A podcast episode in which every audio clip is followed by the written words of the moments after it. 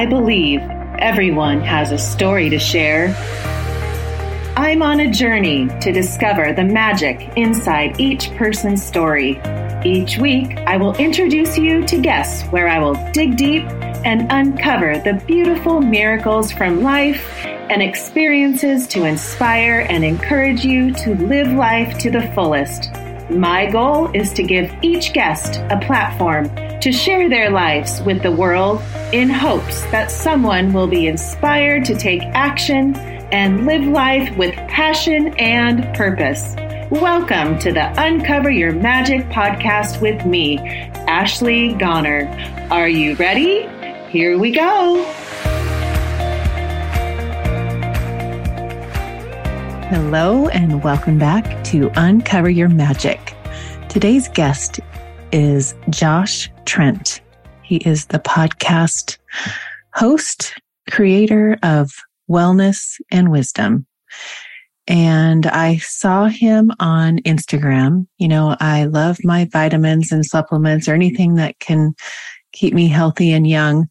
And he was endorsing a product that I ordered and have been taking. I definitely don't get any anything from this, but it's called Manna, M A N N A.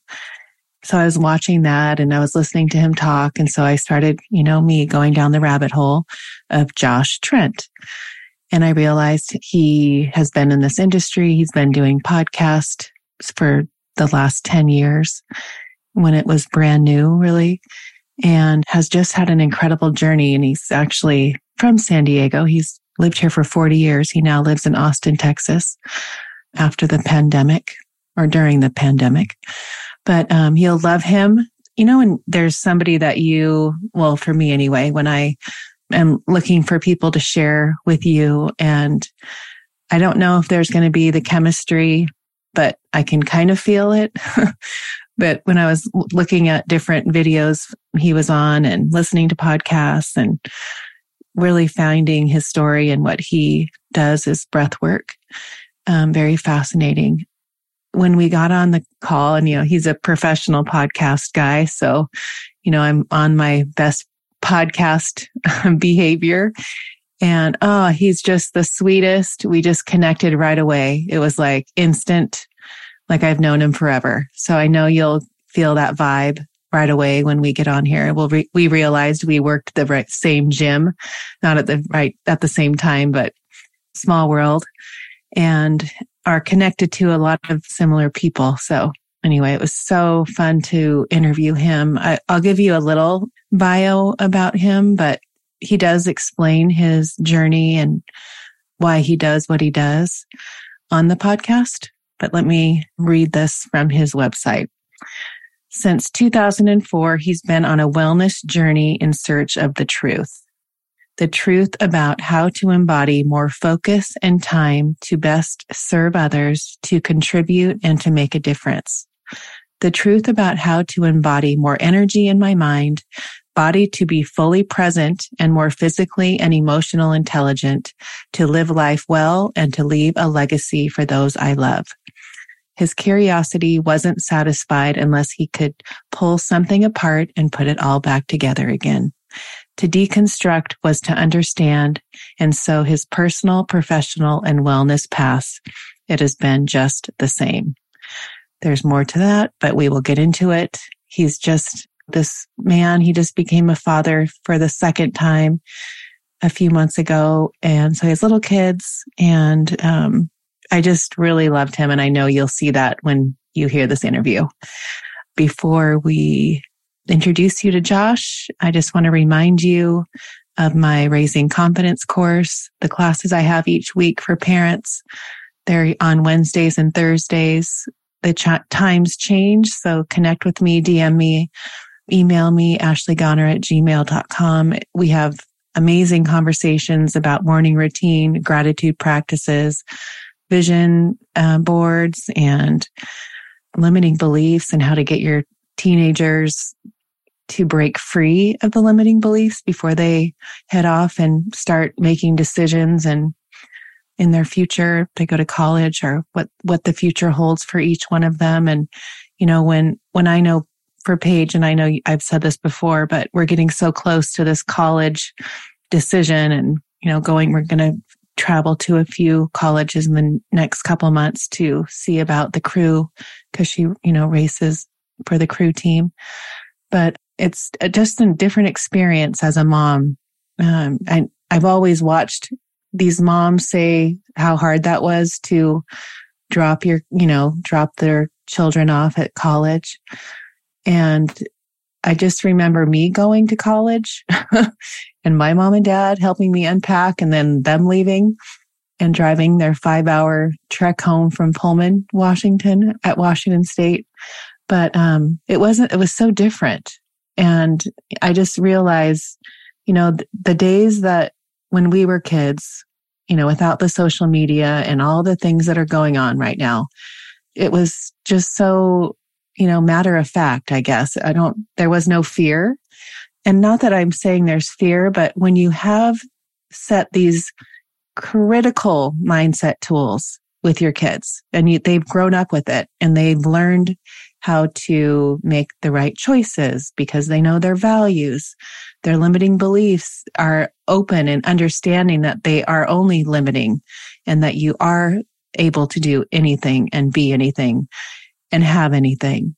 And everything's always working for you, not to you. All these little tools that I believe are so important when those kids get to that college or go to, you know, their first apartment or job, whatever they decide to do and knowing as a parent in this world that they have all those gifts and those tools is so important. I can't even explain if Paige wasn't, if I hadn't programmed her, um, her whole life, I would not be in the same place. So reach out to me if you have anyone going to college, in college, struggling as a parent with teenagers. I love connecting with parents and helping them and I just am very passionate, as you can tell. And I appreciate everybody who sent people to me. Oh my gosh. I, it's amazing when out of the blue, someone listens to this podcast, doesn't know me personally, but knows me through the podcast and gives my name to her friends that have teenagers that are struggling. That's happened a few times in just the last few weeks. So I thank you. You know who you are. It's just a blessing. And I get so excited to help these families get on the right track, figure out the tools that these kids need right now more than ever. And I will stop talking about that, but I do obviously have a passion for that. And I appreciate everyone who supports that and understands the importance of raising conscious teenagers and kids. So without further ado, let's bring on Josh Trent to the show. Welcome, Josh. Ashley, let's do this. Thank let's you for having me here. Oh my gosh. So let's go down my, how I found you, Josh. So okay. I'm in the health. I've always, you know, I knew Paul Chek when I used to work at the gym at the sporting club. He used to work out there. oh, in La Jolla? Yes. I used to work there. What? Yeah. No way. Yeah, well, I, I did too. To did we work club. there together? The Aventine. Yeah. Did yeah. we work there together? No. Gosh, oh. what year was that? 20, 2008, 2009, something like that. Oh, okay. No. So I was there yeah. the, before, like the end of Blast from the past. 1992, probably 93 wow. when I graduated from college. Yeah. So anyway, I just, I, so I'm, I'm that girl, right? Like workout, healthy, always, you know, million supplements. What's the newest thing? I do Organifi. I know all the stuff you take. Yeah. Um, but um, that manna is what drew me to you because I was watching the um, this thing and then I started going down that hole and I so yeah. I'm probably on my fourth box and th- that's probably how long I've been following you. Listen, yep. shout out. Oh my not gosh. to like not to bring this on your show, but you were talking about it. I have it right here. I oh take, my gosh. I sometimes do three packets, four packets a day. Oh, so oh you do? It's okay, I'm gonna my take caffeine. More then. Oh my gosh. caffeine anymore. It's such a difference. I was just telling my husband, I'm like, if you can swallow it, I made my girls swallow it. They're like, mom, I'm going to throw up. um, it's definitely salt of the earth. Yes, but yeah. I can tell a difference. Yeah. So that's where I yeah, began my Josh uh, deep dive. So I'm, as you podcaster, longer than me. I've been, this is, I'm going on my almost, it'll be four years the next year. So three and a half years. Hey, that's good. And, uh, I'm in my almost 200th episode. Haven't missed a week. Love it so much. So when I learn about someone, like getting ready for an interview like you do, you know, it's just, it, you surprised me. And the cool thing that, and why, and I wanted you to explain, I want to explain my background. So I'm an older parent like you. My children are 14 and 16 or 17. I had them when I was 37 and 40. I know you're 42, right? Yeah, 43 actually. 43. Okay. Yeah. Missed a birthday. Hey. With a newborn girl. And then Nova is what? A little over two. Yeah, okay. he's two. And so, you know, then I start seeing, oh, he's a dad, you know, met, you know, not married, but in this amazing relationship. And, and then I start looking and seeing your story. And I go back and I go, oh my gosh, he's such a conscious parent because that's me. I've done all my deepest work from the sporting club to before I, I didn't meet Richard till I was 35, but I went to Tony Robbins. I did all the Abraham Hicks, you know, I do all the seminars, every, you name it, Wayne Dyer. Yeah. I do all that, right? So I'm yeah. really deep. I do all everything. And I knew when I had children that when I did, it was going to be, we were going to be conscious and intentional. So here I am listening to Josh talk and hearing about his childhood. You know, we all have our childhoods. And as a parent, we tried to create this childhood and you're new in the beginning and I'm at, toward the end. And we look back at our childhood and we hopefully try to put the stick in the wheel and stop that hamster wheel. at least try. So I, I, in 2020, when I started this podcast, I didn't know why. It was just this little something in my head said, Ashley, you got to do a podcast. I'm looking at what? But I do say yes a lot and I really promote people. You got to say yes, like Tony Robbins mm. says. and it was right at the pandemic. Two weeks before I signed up for this class was when I had to go pick the girls up from school. And I said, Oh, that's why I started this podcast. I'll have all the time in the world, right? I'm not going to be driving them around. And, and so all of a sudden I have like three solo solo episodes out. We're in the middle of this pandemic or the pandemic that we I can call it too. And I have every parent that is listening help my kid. Can you help my kid? People in my dining room, these little kids that are, these parents are like, they're struggling, they're struggling and your kids are not because they know everything's working for them. And, you know, we see the height, we come from the higher perspective. They've been programmed in this certain way, like you mm-hmm. are programming your children. So I want to say, I would love for you to start because you use your traumas or your, your moments of, if you think the dark night of the soul people talk about or the dark, you know, the lower parts of life and you've moved it to this level that is just beautiful. And I am so in awe of the way you've turned that into you've you've put the the spoke in the you've changed that hamster wheel I guess I could say. So let's go back to 25 or 21. It's when you're at the party, you're um, drinking, you look down at your stomach and you're like, oh my gosh, get me out of here. Oh, I love it. I love the prep you did. Wow. Ashley, thank you. Yeah. Um, alcohol is a really interesting distraction tool. And for me, it was no different. I was trying to distract myself from how I felt. And so, you know, I didn't have much emotional intelligence at the time. Of course, my, my physiology and my heart was screaming at me. I just didn't have my panels clean to hear it. So I got to this place where, like you said, I was 21 and it was at by SDSU. I think I was at a house party drinking there, much like people do in their low 20s. Right. And for a long time, I had battled weight issues. And really what I know now is they're connected to a sense of self hatred and a lack of self love. You know, this illusion of separation that we all tend to believe either from ourselves or others. And so drunk on the illusion, I was drunk on beer at that time. Mm-hmm. And I looked down at this stomach and I saw it hanging over and I just, I felt so much hatred for myself and I felt so much disconnection from my family. And I just felt like the world was out to get me. I mean, it's a classic victim archetype, right? Caroline right. Myss, one of the, yes, one of the that. four survival archetypes. So, so in this victim archetype, the best thing that can happen is to get propelled forward by anger because anger is more powerful than despair. Despair is very close to apathy. If you look at the Hawkins scale, it's very mm-hmm. low vibration. So I got to this place where I used anger and I ran home drunk and I got home and I, I think at the time I had this huge computer, you know, the kind where you'd have to actually physically pick them up. Right. This is back in the day, y'all. This is like, maybe our laptops were just coming out then. I don't know. 2000, 2001. And I got home and I, I think I typed in a, a phrase like, how do I be healthy or how do I lose weight? Something like that.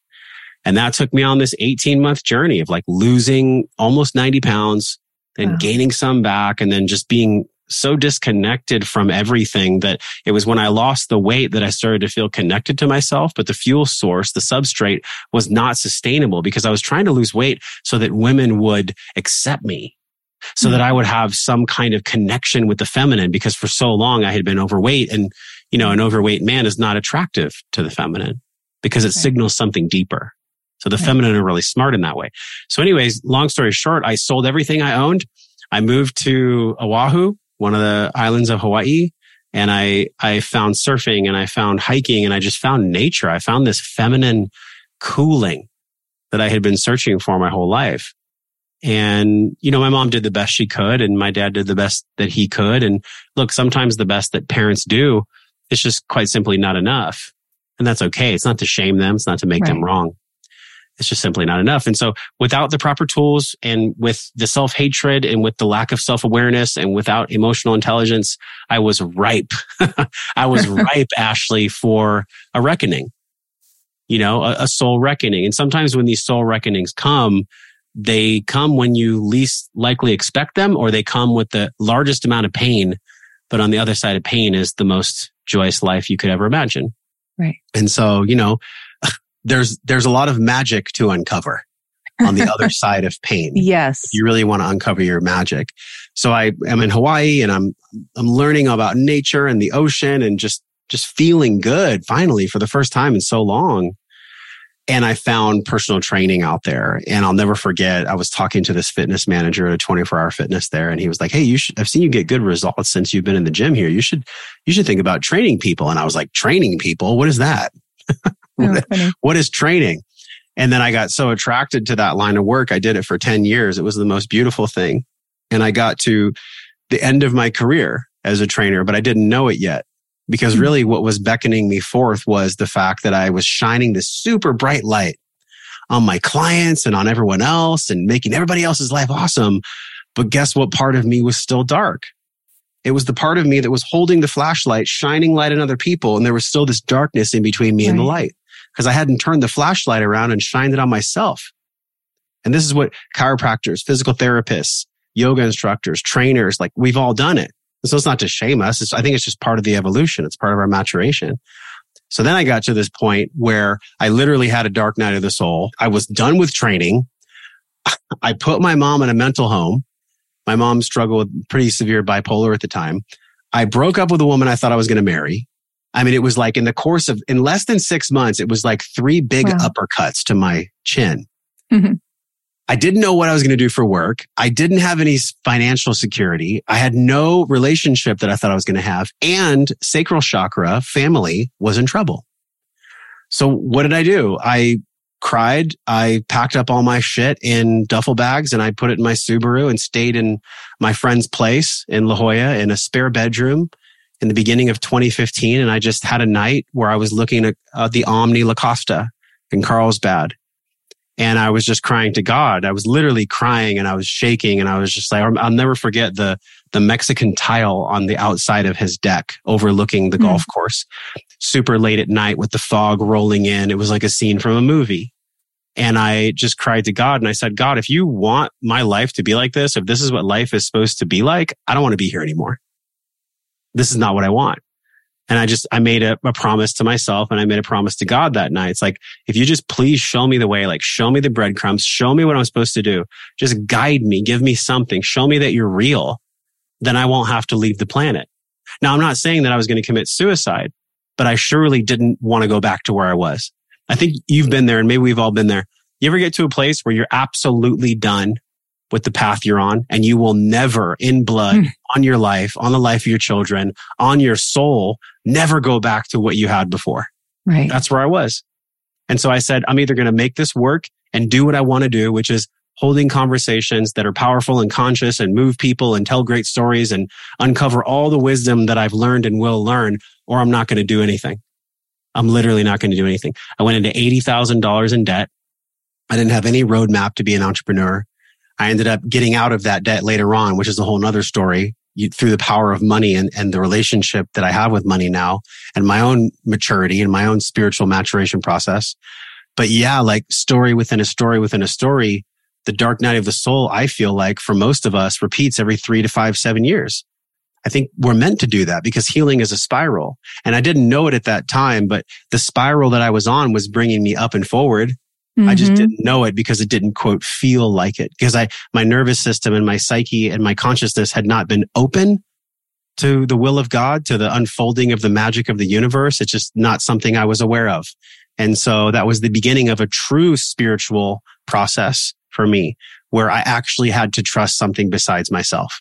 The, probably the first time my whole life I'd ever trusted an ever present loving energy that was guiding me because I literally had nothing else to give. I had no more fuel. I had no more anything. I was empty. I was fucking empty. And so when I cried on that tile and I had this moment where I came back in the room and I had this rickety plastic stand in the spare room that I was staying and I I was like, you know, what? I'm going to buy a new laptop. I don't even know how I'm going to afford it. I'm going to buy a new laptop. I'm going to buy the, the equipment that I need. I'm going to take this seriously. And that, that one moment with God started a, a momentum for me. It started an evolution, which I believe evolution is really just how much I love myself, how much I'm willing to pay attention to, like you said, the words in your head that made you start a podcast or the little tickles we get that are, that turn into sledgehammers to quote Gay Hendricks, if we're not paying attention, like I paid attention to that tickle and the voice was just keep going. And that was what God's voice said was just keep going. And that repeated over the course of my life, by the way, that phrase, just keep going. It happened in vision quests. It's happened in ceremonies. And, um, yeah, that's what led me here to you nine years, almost nine years later. I know, but you know? when I think about it, it's not even been 10 years since that moment in La Costa. No, yeah. And it's like, I want to talk about because you you went into you found mentors, you've done your plant medicines, you've now discovered breath work. I'd love to go into that, but before we do that, I want you to explain like when you do have that like the trust, you have that moment because I was with you and I saw the tile and the the mist in the air because I've been to that golf course and I can yeah. picture living in Carlsbad. That was where my spa was. Yeah. And I've lived in Carlsbad when I'm sitting there listen, listening to you, because I've had I, my moment when it, when you're asking me, you know, like you've had those moments, and I I went back to my moment, and I remember thinking, I this has got to change. Like I can't continue. I can't. There's got to be more to this. There's got to be more, yeah. and it's that that moment you make that decision. It like I feel like for me, it's like the it's the trusting and the surrendering to just follow those breadcrumbs and just go. Like I think I just kept going and picking those up and saying yes more and kept moving forward and listening and trusting that voice. And I, knowing that, and I was probably when that moment happened, like late twenties, when I was like, oh my gosh, I've got to figure this out.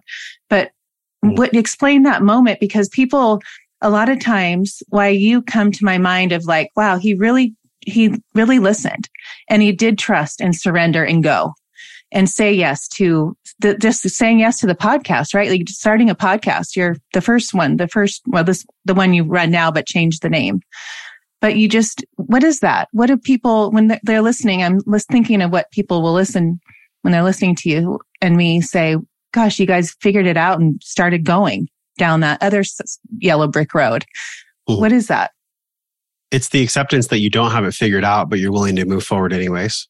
That's yeah. that's really what that is. It's a belief. It's a faith. You know, those terms can be interchangeable depending on if you really feel the energy of the etymology of those two words. It's like When I have faith in something, I'm having faith and I have a belief and I have a, a knowing regardless of the evidence that's around me, regardless of what my environment looks and feels like or sounds like. I believe in my heart. I've created a choice point within myself. And from that choice point, I decide how to act because truly the magic of everything, which I love that title in your podcast, the magic of everything in life. I'm 43 and I'm just like, wow, this just popped for me recently. And I learned it in a training in 2014 and it really, it took this long for it to stick, right? Funny. It's this, it's a concept that goes right to the heart of your question because the heart of your question is, what is that? What is that that makes people move forward towards their heart, towards their dreams, towards the magic they want to create in their life, yet they don't have any evidence around them that it's real. They only believe it with their eyes closed when they feel their heart, when they breathe, right? Mm-hmm. So at the core of this, the answer is encapsulated in the question itself. And this is the paradox of the universe that we all dance with. This is so crazy. So if I want to have something, then who do I get to be? And who do I get to be that does certain things that allows me to have the thing that I want? But we do it freaking backwards. And I did right. it backwards forever. Yes. I thought if I have this, if I do this, then I can be successful. It's fucking backwards. I'm here to tell you. If you take one thing from this podcast, just listen very closely here. Your life and uncovering your magic and living your dream is accomplished by you being, doing, and then having. Yes. That's it. That's the trick. That's the trick that we've all been puppeteered on right. by society and the media and pharmacology and agribusiness and everything we've ever been taught since we were in our mother's womb and before they were in their mother's womb has been feeding us this complete bullshit story that you have to have this and then you're loved. You have to do that and then you're accepted. You have to have this look and then you'll be loved. It's all bullshit. I'm here to mm-hmm. tell you. Everything that you need and I need is within us now, right now, not five minutes from now or not when I get quote fully healed. Right. Everything that we need is within us now. It's just the uncovering process. It's, it's how do we uncover our magic? Because the magic that we're really uncovering is this. When we decide that we are loved, when we decide that we are valuable, when we decide that we're worthy, I mean, it makes me emotional just telling you about it. It's so beautiful. It's such a beautiful thing. Mm. When we decide these things and we feel them in our heart and we feel them in our being, that's when the universe reorganizes itself around us. Mm-hmm. There's, there's nothing that can get in the way of that. Yeah, you might have challenges, but that's part of the healing spiral. That's part of evolution. Right. Oh, but that's 100%. the magic. That's the thing. That's your question. What is that? How do, how do they do that? Well, they do that by being that first. We right. be a great mother, a great father, a loving human.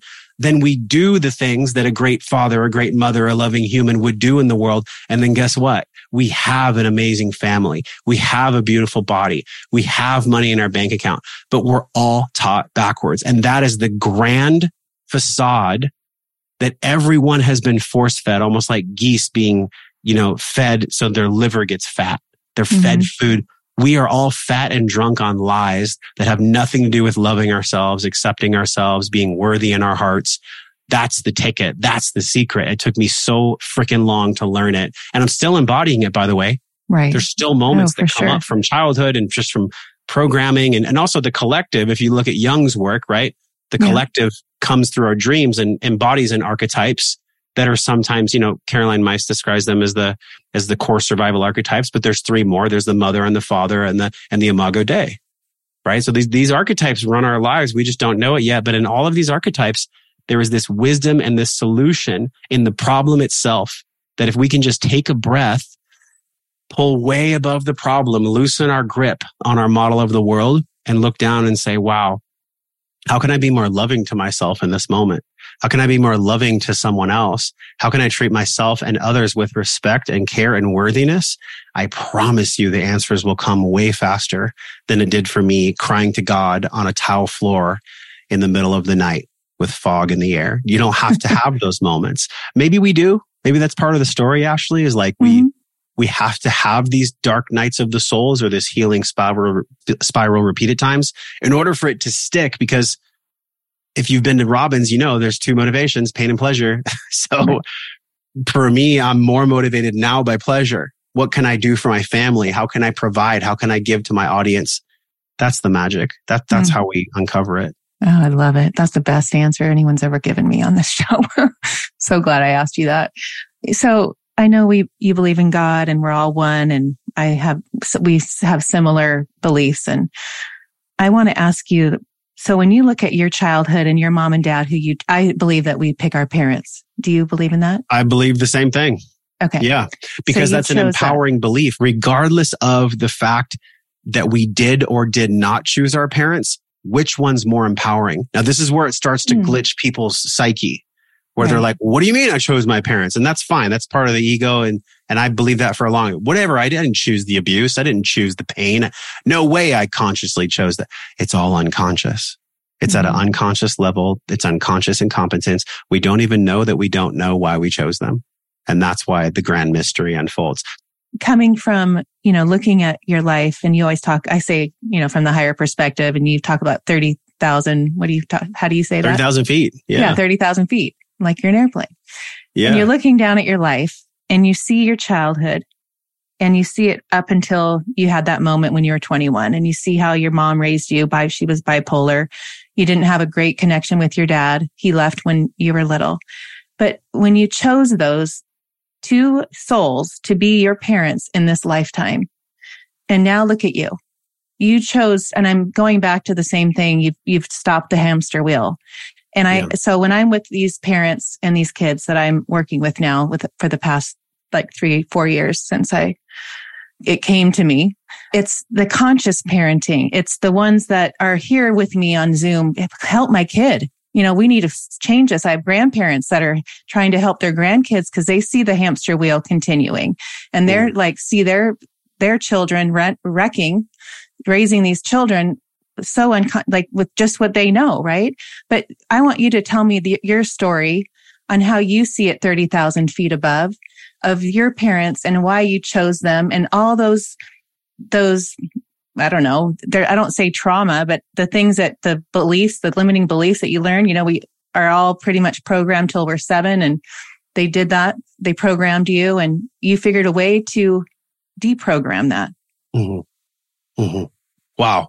Well, let's go in three gears. Let's go first, second, third gear. Okay. So the very first gear, if you downshift, and we could just climb up a mountain here. We are all brought into this world with a certain contract. Now, whether you fall, whether you follow any spiritual teacher is irrelevant. There is just certain things that some people innately are gifted at. Would you agree? Some people are just innately gifted at some things. Yes, exactly. Okay. So how do we explain that? What, how do you actually put a meaning on that? I think that's what the spiritual teachers in both, you know, contemporary and ancient have tried to do with this concept of dharma or this concept of a, of a soul contract. So whatever nomenclature that we want to put on it today, put mm-hmm. that on it and, and make it feel good. That's the first gear. I came into this world with a contract to be born into a family where my mother was doing the best she could, but she was struggling with her own mental health. I signed a contract before I came into this world to be the son of a father who was struggling with his own mental health, with his own issues from his parents. So if you want me to go now second gear, we can fly way above my own life story, which is, by the way, a microcosm of every single human story. I don't care if you were born into a millionaire family, if you were born in South Central, however and whenever you came into the world most of my story will resonate with you because we've all experienced it. This is like a universal thing for human beings. So if we go 30,000 feet and I look down and I can float above my timeline and I can see exactly how and when it happened. And I knew that I was an egg in my mother when she was born from my grandmother. Think about that. Right. If you look at the work of Mark Wolynn, it didn't mm-hmm. start with you and generational trauma and family constellations. I was an egg inside of my mother when she came out of my grandmother. So on a, on a very visceral, psychological and physical level, I was already predestined to have the life I'm having now to sign the contract I signed to be here now when my mother was born in 1949, mm-hmm. which then connects to my grandmother being born in the early 1900s and my relatives in Sicily and then all the way back to time itself. Now, this is a very esoteric concept and it's hard for people to grasp. But if literally you and I are breathing the same air, we all come from the same creator, whether you're atheist or Christian or whatever, you cannot deny that we are a creation. So something created us out of no thing, by the way. That's another concept. Mm-hmm. So regardless of your beliefs, like we came here. So part of us coming here is in the recapitulation and the repatterning of how does life happen for me instead of to me or against me? That is maturity. And to the degree that you've had capital T trauma or low, lowercase t trauma in your life, that is the degree of that trauma, how much you are destined to mature in this lifetime.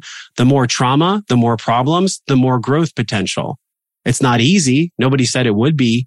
But looking back, when I float above my timeline, I can say, wow, at 43, I have true understanding and compassion for what my father went through being raised by a, a hyper religious father himself that didn't ever say anything that lived on the plains in Wyoming in the early 1900s and had thin shoes where he wore a, a hole from his toe in the leather, like true poverty.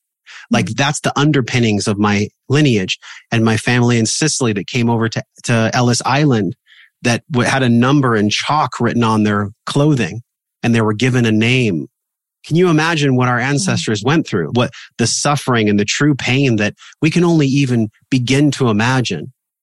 Like that's the roots of where we came from. And then even before that, how we murdered an entire, an entire race essentially, took away their culture, Native Americans. And then we came over from, I'm going to go deep here because you wanted me to go into the full story. So we came over from England and we were oppressed. And when we landed in 1776, guess what we did? We unconsciously started treating the people exactly like we were treated we came to America because we wanted to be free. Yet we took the freedom of the Native Americans and killed all their people and killed their culture.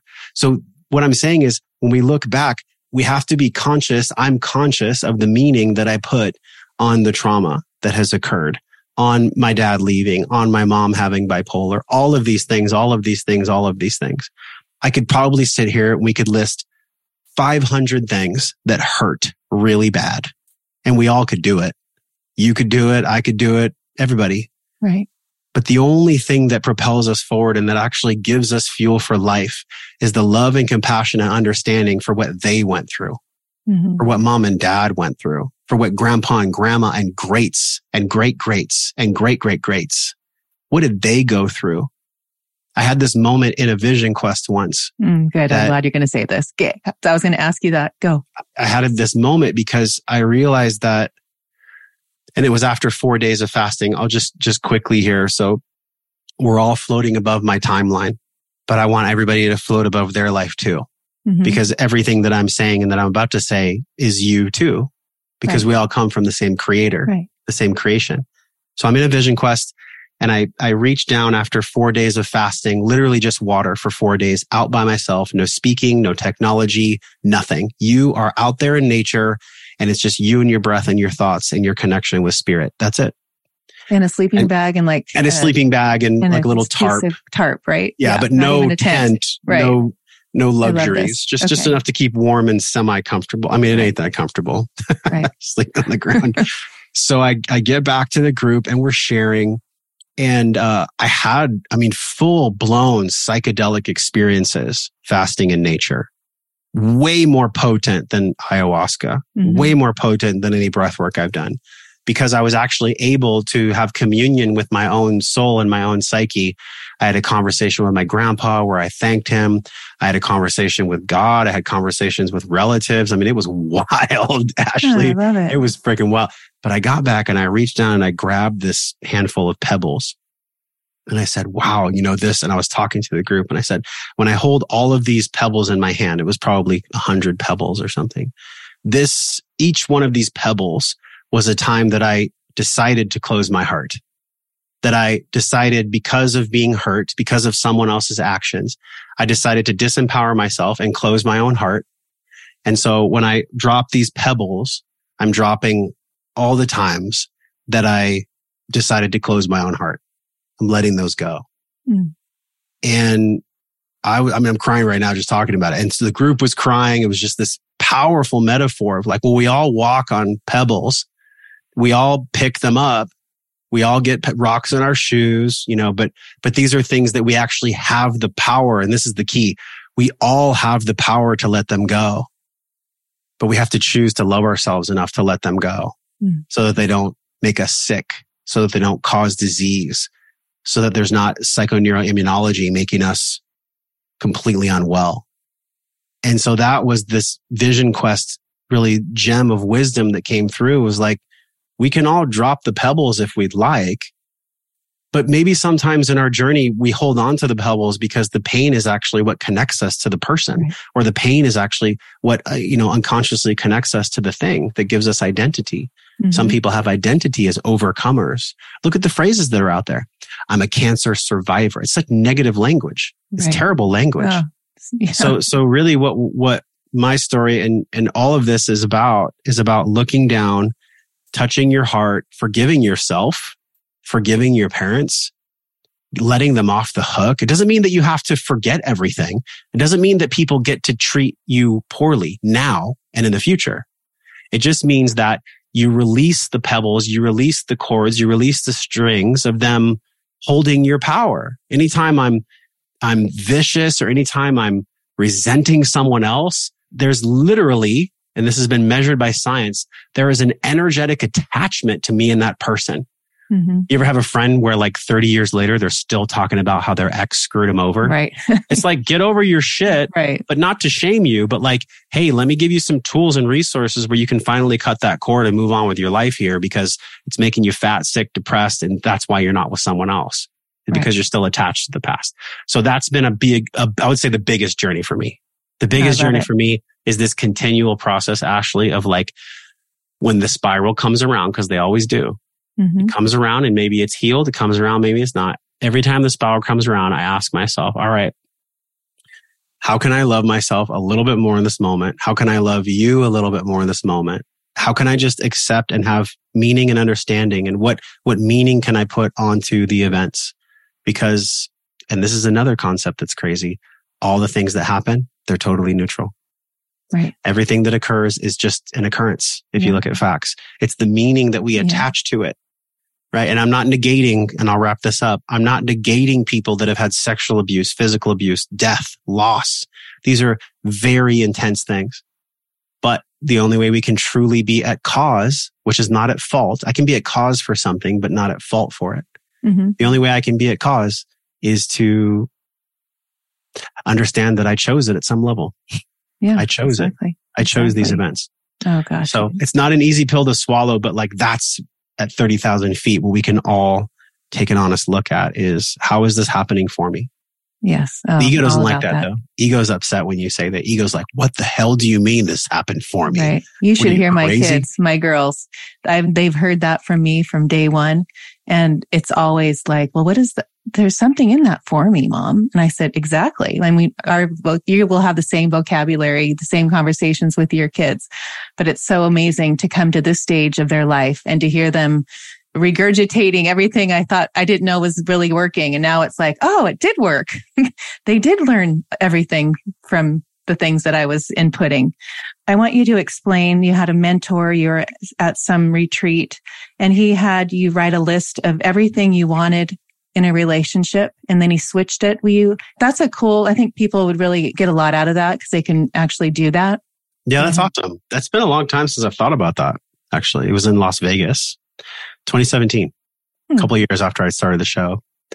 And I had gotten some traction. Back in the day, the show was called Wellness Force Radio because I really loved at my current level of development. I loved this idea of harnessing the force of nature, harnessing water, harnessing wind, you know, we're all born with this force inside of us. But I later on, and I'll get back to your question later on, I, I, I found that I actually did not resonate with the term force anymore. The etymology and the energy of the tone of the word force did mm-hmm. not do it for me anymore. I'm not trying to force things in my life any, at right. all. I replaced force with wisdom. So now the podcast is wellness and wisdom. Your partner did that, by the way. You're oh, you are good. Ashley, look, you guys, Ashley is good. Okay. She does her, she does her work right now. Yeah. So we did a, a small mushroom journey, not a, not a huge dose, just enough to open hearts and, and breathe. And And I was explaining to her, like, I, I just didn't feel an integrity with what I was doing anymore. It just didn't feel right. The word right. wellness force. And so she turned to me and she said, well, why don't you just replace it with wisdom? Because isn't that what you're doing? And I was right. like, boom, like mm-hmm. light bulb. And that was it. Like that was, I knew, you know, you ever get an idea and it sticks to you? Yes, I love it. Like that, that was what happened. So, so yeah. So now to backtrack, and it's funny, I don't talk to this person anymore in Vegas, but at the right time, when we're all walking our path, we get attached to certain mentors and teachers. Mm-hmm. And they may serve us for a while, mm-hmm. but it doesn't mean they have to serve us forever. Right. It's just a beautiful timing of like us on the path. So so he, he took me through this weekend in Vegas and I was really struggling at the time. I was, like I said, I was $80,000 in debt. You only had, you paid him $2,000. I paid him like literally like my last right. money in the bank. It was like all I had. And I just trusted. I was like, you know what? Another surrender experiment. Fuck me. Right. Another surrender experiment. Like I'm just going to trust again. I love it. And I would say like every single time I do that, it works out. Yes. By the too, way, for 100%. all of us, every single time we fully surrender and trust the thing mm that we know is right. When we bypass the mind and when mm we mm-hmm. just trust, it always works out. So he takes me through an exercise that was very powerful. And I think we all get to do this maybe once a year. And he said, I want you to write down everything that you want in a business partner. Like, what are their characteristics? What are their attributes? What's their personality? What do you enjoy about them? And I was in my mind, I'm like, what the fuck are you talking? You want to write down all these things? Okay, cool. And then the second part was even more confusing. He came back 30 minutes later and I had done, I'd written down like 20 things. And he said, good. Now I want you to write down everything that you want in a partner, everything you want in a woman, you know, the mother of your children. And then I was like, what? What is the point of this exercise? Like, right. I didn't get it at my level of development. And he came back about 30 minutes later. And he said, great. I want you to cross off the ones that are based on physical intimacy. And I want you to circle the ones and match up the ones that are exactly the same because they are exactly the same. What you want in relationship is exactly what you want in business. And that's exactly how you get to show up in life. And it was like a complete brain melt and consciousness expansion because I was always approaching business as what can I get? How can I grow? Who can I know? How can I climb the ladder? I was just mm-hmm. like in full scarcity mode. Right. And that decompression and peacefulness, it gave me a starting point to approach business and life in a different way. And of course, many, many, many lessons came after that, right? But that was a really big pivotal adjustment. Like it took me one degree starting in San Diego where I would have either ended up in Russia or Hawaii. And thank God I met him because it, it clicked me one degree over and allowed mm-hmm. me to actually get somewhere amazing. That's oh. sometimes all we need, you know, to get, to get to our real dream, to, to have our magic is, right. is just one degree. We, we don't need the golden ticket. We don't have to have like the, the millions of dollars. We don't have to have the perfect connections. All we need is like one degree of adjustment mm-hmm. one little uh, degree of adjustment. And that can mean the world. That can mean the, the uncovering of so much magic and so many good things that you couldn't even believe they would be possible. If somebody would have told me that I'd be sitting here with you now with what's transpired since then with many adjustments, I would have not believed you. I would have right. said, ah, maybe for someone else, you know? Right. I love But that. here we are. Yeah. I love doing that. So you went, you've gone down the plant medicine journey and then you discovered breath work. And now you have decided that the plant medicine is not necessary anymore and you've out, you've moved on and you now teach breath work. I've interviewed people with breath work and I've done breath work. I've done breath work back in Sandy when, when I lived in Carlsbad. I had a day spa. So mm-hmm. that was like 2001 maybe. And I had hired these women that would come in and they did this, uh, the, you know, all the things that we talk about now. I, they were coming to me then and I did this breath work with this woman. She wanted me to hire her. And I'm thinking, who's going to do breath work? Like it was, you know, it was just not even a word back then, yeah. you know? Yeah. And so, but when I hear you, the way you describe breath work, cause you go into the scientific everything, it's like so interesting. But you are such a believer in it. And I've done some breath work with you as I've been walking when I listen to you and I'm listening to a podcast and I'm really doing the breath work. And I, you tell me, You, you just explain that where you're at with this breath work because it's incredible. I thought I knew a lot. And then once on a podcast was interviewing a guest and he said, are you aware of what's breathing you? And I was like, yeah, yeah, my body's breathing me. And he said, no, what created you is breathing you. God is breathing you. And spiritus is Latin, right? To mm-hmm. inspire. So I'm inspiring myself when I breathe. So when I take a big nasal breath and I fill my belly, we could just do it right now. Oh, I did.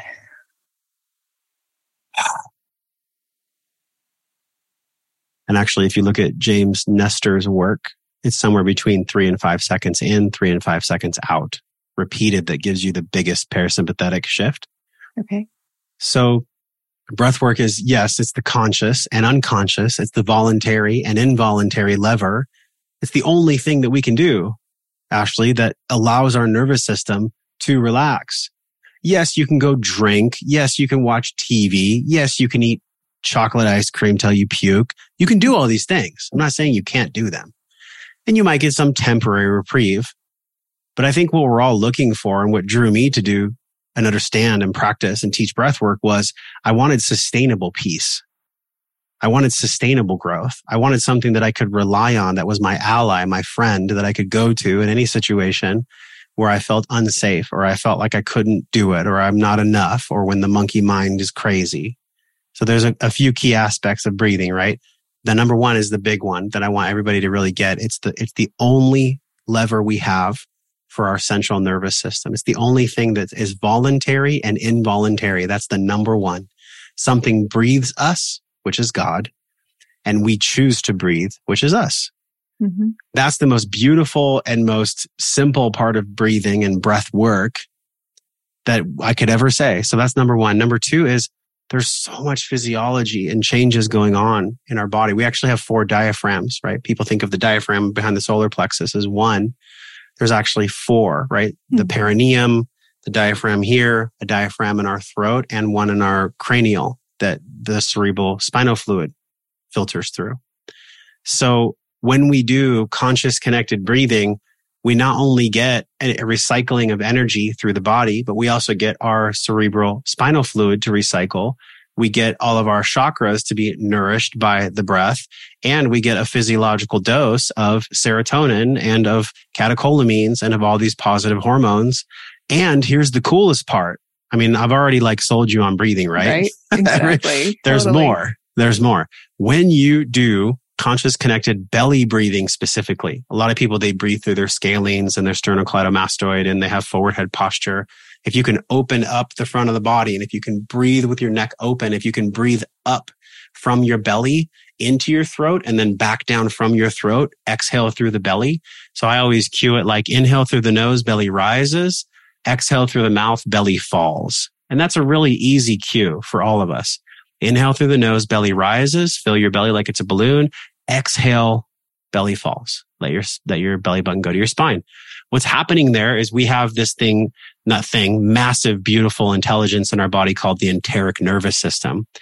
And in the enteric nervous system, it's actually what helps regulate our stress. It's a hard wiring to the brain. It's a hard wiring to the CNS. They're brother and sister, the ENS and the CNS.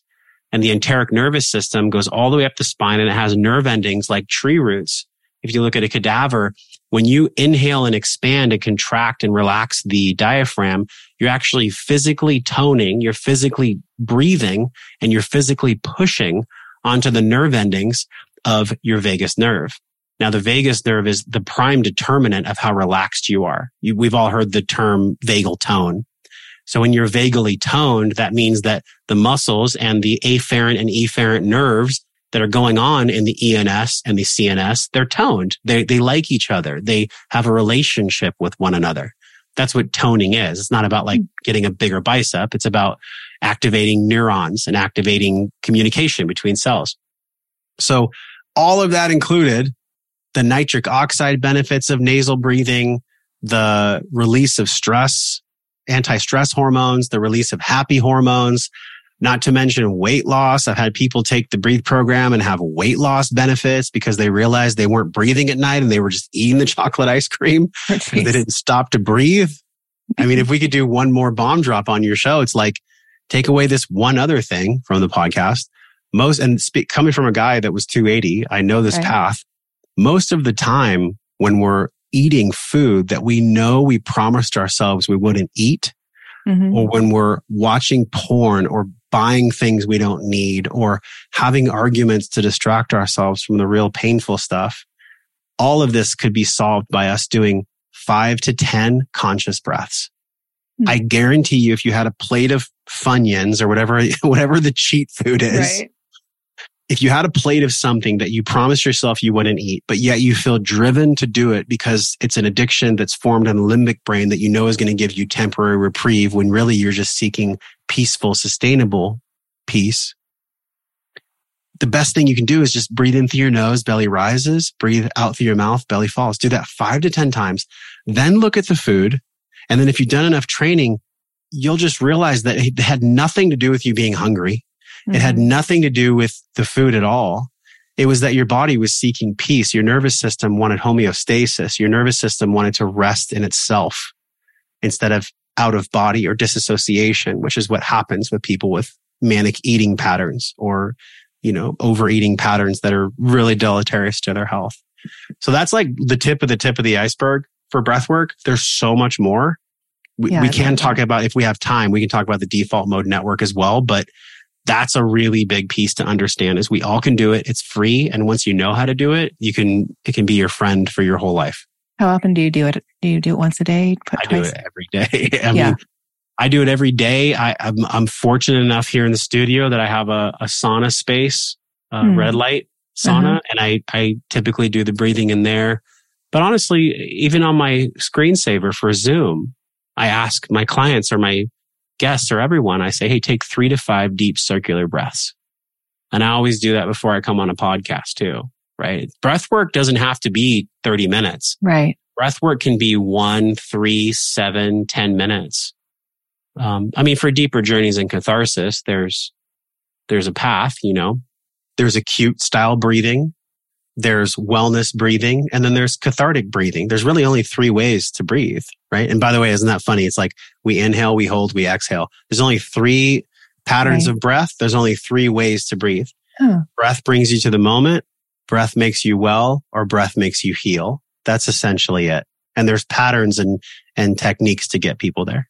Yeah, I love it. And I will will connect everybody to how they can get a hold of you for that. But I want to kind of wrap it up at the end here of your present time now as being a dad and the way I was listening to the con- 11 ways to conscious parent and every single one is uh, struck a chord in me. And I just would love, do you know that I wrote them down if you don't have to, but I just, I kind of want to end on that because it's such a passion of mine. And I deal with so many kids that don't have conscious parents or haven't had that the stuff that we've learned as a you know like we've been conscious parents and how important it is in this time of the world and where we're going and the world we're living in now and you know it's just a different we're not living in the same world when i was you know when we were growing up it's just and no. and that's just it's a repeat it's just on repeat and repeat and and these adults that are raising these little souls that are so highly more vibrational than any soul that, you know, that they know. You know, it's just a different. I like how you uh, said that. Yeah, that's true. That's true. Yeah. I mean, we've, these children Look, are, are so much more aware than way more. Yeah. So and we can leave a link for this. The the title, if you go on Spotify, is um, it's a solo cast, eleven ways to be a more conscious parent. So first and foremost, I don't care if you do all eleven. If you don't do this one, none of them work. It's mm. it's doing the deepest and most authentic work to love yourself, to release the cords that you and I have talked about today, and to encourage that in your husband, your wife, your girlfriend, your boyfriend. That's it. If you do that one thing, like, look, Gabor Mate, who I've tried to get him on the podcast for three years. He's coming. It's just, it's just taking a while. Right. But I love his work so much because he said the greatest gift you can give to your children is a happy marriage. That's mm-hmm. actually the greatest gift you could give to them. You would think, oh, it's Georgetown. It's, you know, the right clothes and having a car. No, none of that shit mattered. What matters the most is a husband and wife showing their children through example, through example that they love each other, that they respect each other, that they care for each other, that they admire each other, that they are into each other. Like these, of this is the unconscious modeling. Mm-hmm. I'm, I'm very deep right now into NLP. It's something that I'm going to be podcasting and studying for a while before I, before I teach others. I really get to have mastery of it myself. Right. But I can share a concept here. And it was from, uh, Dr. Milton. Mm-hmm. And it's one of the early pioneers in this space. And he created what's called the Milton model. And he did it by studying not just professionals, but people that are at the highest levels of life, right? Um, doctors, speakers, uh, lawyers at that time. I think it was in the 50s and 60s. Mm-hmm. And what he found was that if you model greatness, if you model success, that there's always clues. Tony Robbins talks about this as well.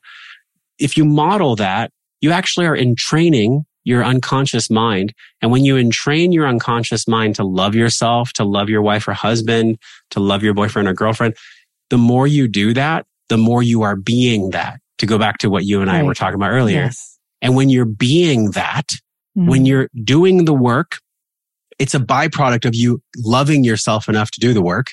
Mm-hmm. And then when you're doing the work, you start having the rewards of doing the work. But it started with being Right. It started with you acknowledging oh, it. 100%. And I feel like this gets wrapped up into confusion town because so many people go, Oh, if I go to this weekend workshop, then I'm going to be healed. It's like, well, maybe, maybe not. Maybe you're right. going to do 50 ayahuasca sessions. And in those, your ego is going to get so inflated that you're going to attract all the meaning to why things have happened for you and that you don't need to be healed at all and then you're going to go to a hundred more ceremonies and still be an asshole. Yes. I know people oh like gosh. that. Yes. I know people do. like that. Yes. That's number one is, mm-hmm. is do that. And maybe we don't have time to get through all 11, but I could go top three. Right. Sure. Go top three. And then I'll so, bring a few things that I really liked about it. About beautiful. Beautiful. The next one that's really, really vital, and I say vital because it'll give you vitality, is having some type of stillness practice. Maybe it's not perfect meditation or using an app or whatever, it's just a process to check in with yourself. It's a mindfulness exercise. It could be as simple as like you and I right now, we're not going to do this. And you're, if you're in a car, you're not going to do this, but it could just literally close your eyes and take 10 deep breaths in through your nose, belly rises, exhale through your mouth, belly falls. That is a mindfulness practice. We get to stop making it so hard. We get to stop making mindfulness such a woo woo thing. It's a very practical spiritual tool to be mindful but it mm-hmm. takes love for yourself, decision point being, then it takes you doing it. And then the last one that I can share is, is about authenticity. Mm-hmm. If, if you are authentic with your child and you're not lying to your child, you're not telling your child one thing, but you actually believe another, they can feel it on some level. They can actually, your, your kids know when you're full of shit. Right. like sure. my son, he knows when I'm upset. He'll come to me and he'll, he's, he's two and he'll just like look at me in a certain way. Mm-hmm. Cute. And, and I'm like, I can't hide from you. I can never hide from you. Like it just is not possible. So because your kids feel it, like they, they really feel, they feel you trying to be something you're not. And they feel you when you're just being who you are. And when you're being who you are, there's no facade that's needed. So those are the three things. I mean, there's many more, but those are the three things that I talked about in that solo cast. And by the way, every solo cast is like something I research. I, I really take my time to understand like what are the experts saying about our ways of being. And, um, that's really important. I mean, look, I'm, of course I'm going to toot my own horn. Everybody gets to go to breathwork.io yes. and they get to purchase the breathe program. It's absolutely incredible. I haven't been on a podcast in actually three months. And oh, so really? Yeah, it's really special actually because I had the birth of my daughter and right. been about three months since I've been someone's guest. So, you know, from my heart, I would love to give everyone just completely half off the program. Oh. So if you go to breathwork.io, then you get half off the program. You just use the code magic. Oh, good. Use the code Thank magic you, and you half off the program. What what is um what is it like now with a with having a daughter versus having a boy for you?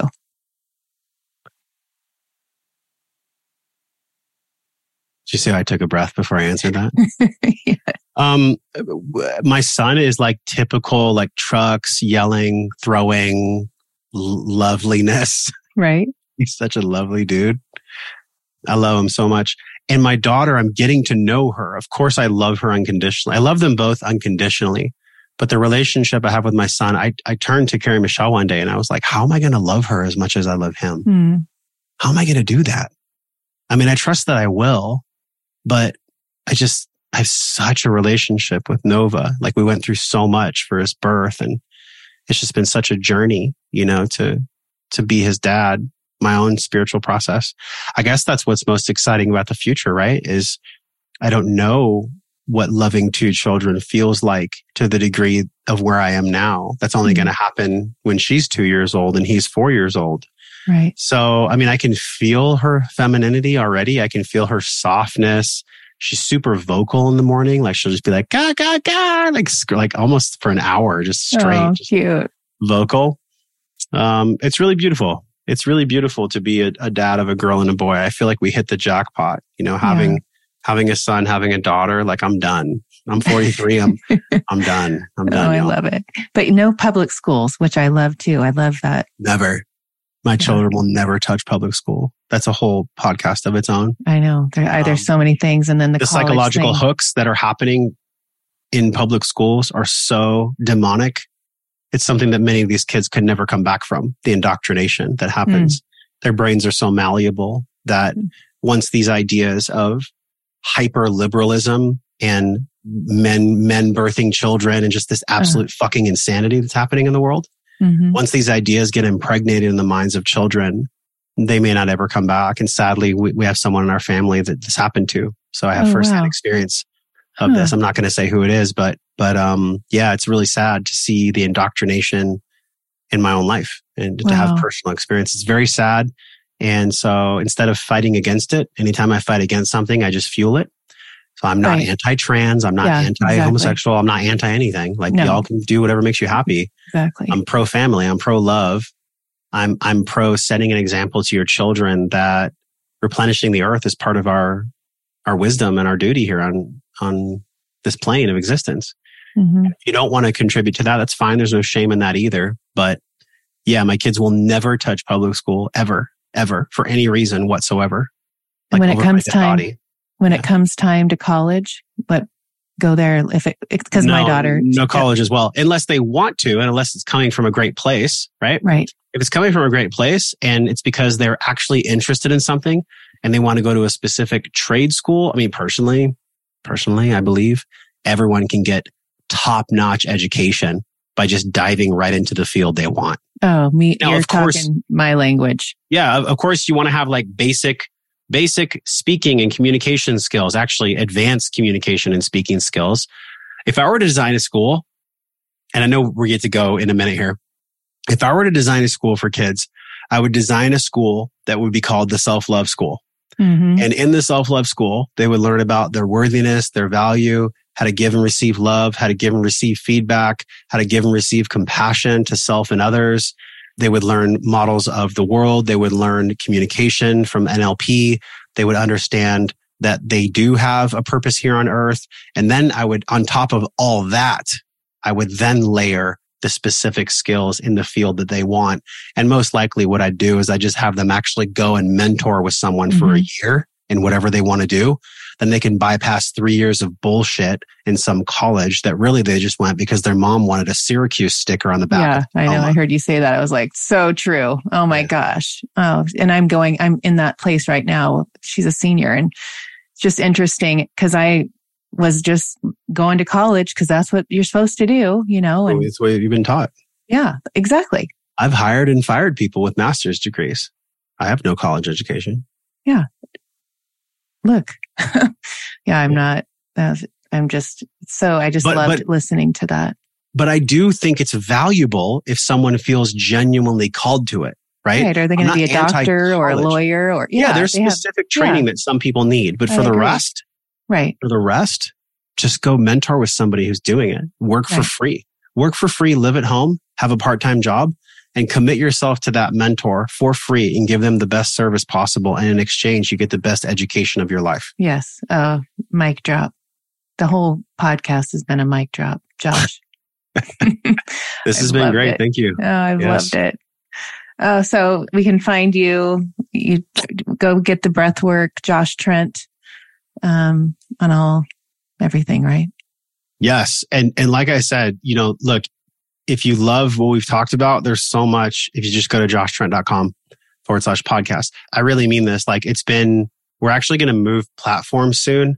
And so I'm I, on the new platform. I'm not going to be able to give discount codes, which is interesting, but I consider okay. that to be a gift because I think really what I want to do is just have that program be a starting place for people that are serious about their own spiritual development. Mm-hmm. And so for another, I think four to six weeks before we move platforms, I have the ability to give discount codes. And so here we are, right? And I think it's beautiful. So yeah, breathwork.io and the code is magic for 50% off the program. Perfect. Thank you. Thank you. Thank you. So nice to meet you finally. Likewise. This has been great, Ashley. Oh, thank you. Thank you for listening to the Uncover Your Magic podcast today. If you are inspired by what you heard today, please share it with a friend. And if you haven't already, please subscribe, rate, and review this show on your favorite podcast player.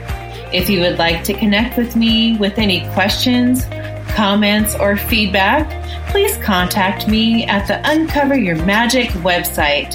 Thank you so much for listening, and don't forget, always look for the magic.